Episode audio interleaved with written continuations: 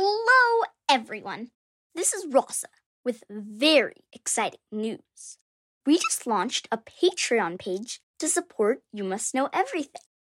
Go to patreon.com slash You Must Know Everything to get a shout out and birthday greetings on upcoming shows. Vote on which vexing questions we should answer. Receive exclusive You Must Know Everything stickers and maybe even get a personalized video message from me and dad. Again, the link is patreon.com slash you must know everything or follow the Patreon link on you must know everything.com. Thank you for supporting us on Patreon if you can. It takes everyone to know everything, and we can't do it without you. Hello, Rasa. Hi, Dad. How are you today? I'm doing good. Excellent. Are you ready to hop into your smart mobile and zoom off to know everything? Oh, yeah. Let's do it.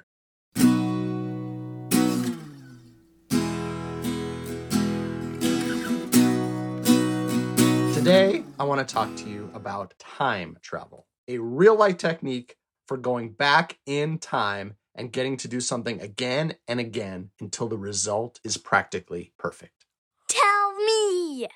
Well, as you know, my job is to be a writer, and my time travel technique is drafting. I do a rough draft of anything I write, and it's messy and terrible, but that's okay because as soon as I'm done, I can go back in time to the beginning. I can keep the best parts of whatever I wrote, cut anything terrible, and replace the rest with something in between. I can do a second draft, and a third, and a fourth, a fifteenth, a fiftieth, even a five hundredth. Whoa, a 500th? It would be amazing by a 500 draft. Yeah, over time, the good parts add up. The bad parts disappear. It gets better and better until it's all really good, or at least good enough for me to be satisfied.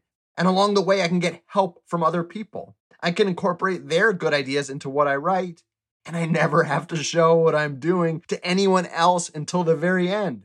So they think, wow, genius. Sneaky.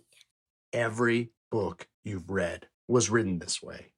All writers use time travel, going back, building up their material draft by draft, getting help from friends and editors until you finally get the final draft in a finished story, article, or book. But even though it's a final draft to us, to you, it's the first and only one you see.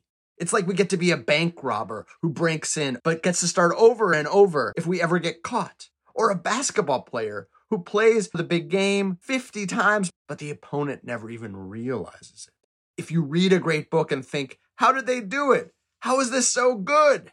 Now you know. And you can be so good too. All you have to do is have the knowledge and patience to time travel, go back and do more drafts until it's the best it can be. That is so cool. Are writers the only ones who can time travel? Not at all. Other artists, like painters and musicians and dancers, can.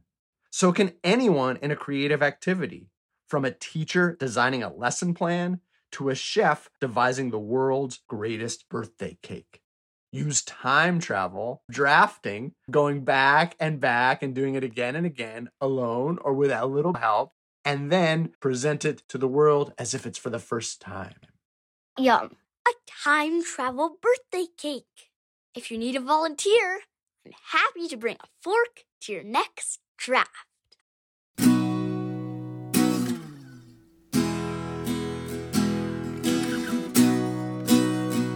Ready for today's poem? Yes, I am. Who's it by? It's by Laurel Nakanishi, and it's from My Brother in Eight Panels. They say he looks foreign, my brother. They say he steams kale. They say he eats as he walks, lunch hour, shoving a burrito into his mouth. They avoid saying hello at these times. They say he never wants to return home. Was it the sun pouring into his cement walled room all through our childhood? They say he is happy with the distance that oceans make. Whoa. Deep. Can I read it? Yeah, I love that. From My Brother in Eight Panels by Laurel Nakanishi. They say he looks foreign, my brother. They say he steams kale.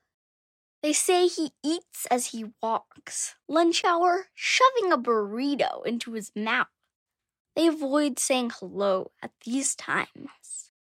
They say he never wants to return home. Was it the sun pouring into his cement walled room all through our childhood? They say he was happy with the distance that oceans make. Powerful. What do you picture when you read this poem? Well, I picture this kid who's a bit of a loner and it's kind of strange. He eats food while walking. They say he steams kale. And it seems like he's a little estranged from his family. Yeah. And not just his family, the poet herself, right? Because it's my brother. hmm They are separated by Oceans and oceans. this poet lives in Hawaii, I know. I wonder if her brother lives in the mainland of the United States or another country altogether. Maybe he lives in Zanzibar. Maybe. We know they were together as children because she says our childhood. Where was he based in their childhood? In a cement filled room with sunlight pouring through the windows. Yeah. And he doesn't want to return home. There's a mysterious character in this poem, or characters. Do you know who I mean? It's not her, it's not her brother. It's a word that occurs even more often. They. They say he looks foreign. They say he steams kale. They say he eats as he walks. They avoid saying hello. Who do you think they are? I picture a bunch of relatives gossiping. Yeah, gossipy aunts and uncles saying, Your brother, he looks foreign. Your brother, he has a burrito. Your brother, we can't talk to him. Your brother, he's happy without you. It's hard. It can be hurtful. Yeah. You don't have a brother or a sister, No. but you have aunts and uncles and cousins and grandparents that are in other places. And you probably have had friends at school that moved away. I'm not Mhm. sure. Do you picture people once they leave your orbit? Do you feel like there are people in your heart right now that you'll follow one way or another no matter where they go? Yeah, I do. And next time I'm downtown and I see someone eating a burrito, I'll think maybe that's someone's brother. And if I'm brave, I might even say to them, Hey, if you have a sister, she's wondering how you are.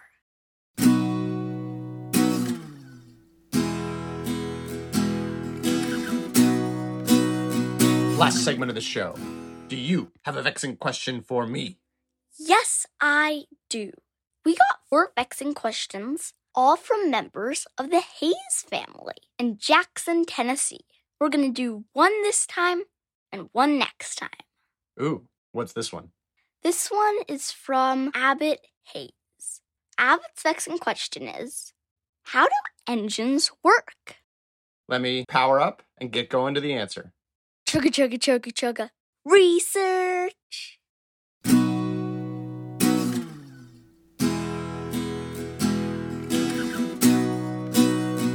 Back, and I've got the answer to Abbott's vexing question. An engine is a machine that converts power into motion. That power might come from wind or water, fire or sunlight, animals, or even other human beings. The force at work is applied to pistons, blades, nozzles, or gears, which turn other mechanical components, setting things in motion in a chain. Take a typical car engine continuous, precise mini explosions push bike pedal like pistons up and down in long metal tubes called cylinders. The cylinders, in turn, are connected by rods to a crankshaft, which spins the wheels of the car, and off you go. These mini explosions happen in four stages intake, when air and fuel enter, compression, when the air and fuel are squeezed together, power, when a spark plug fires and forces the piston down, and exhaust, when the piston comes up again to push out the burned gases. Of course, there are much simpler engines and much more complicated ones. But that's enough for a classic road trip or your daily bus ride to school. It never occurred to me that explosions powered my school bus. It's like there's a whole fireworks display hidden under the hood. You Must Know Everything is produced by me, Jeremy Smith, and her, Rasa Smith, with awesome music by Furniture. To get your own shout out and birthday greeting, vote on which vexing questions we should answer, and much more, go to patreon.com slash you must know everything or follow the Patreon link at youmustknoweverything.com. Please rate, review, and share the show with friends. And please join us next time for everything you need to know.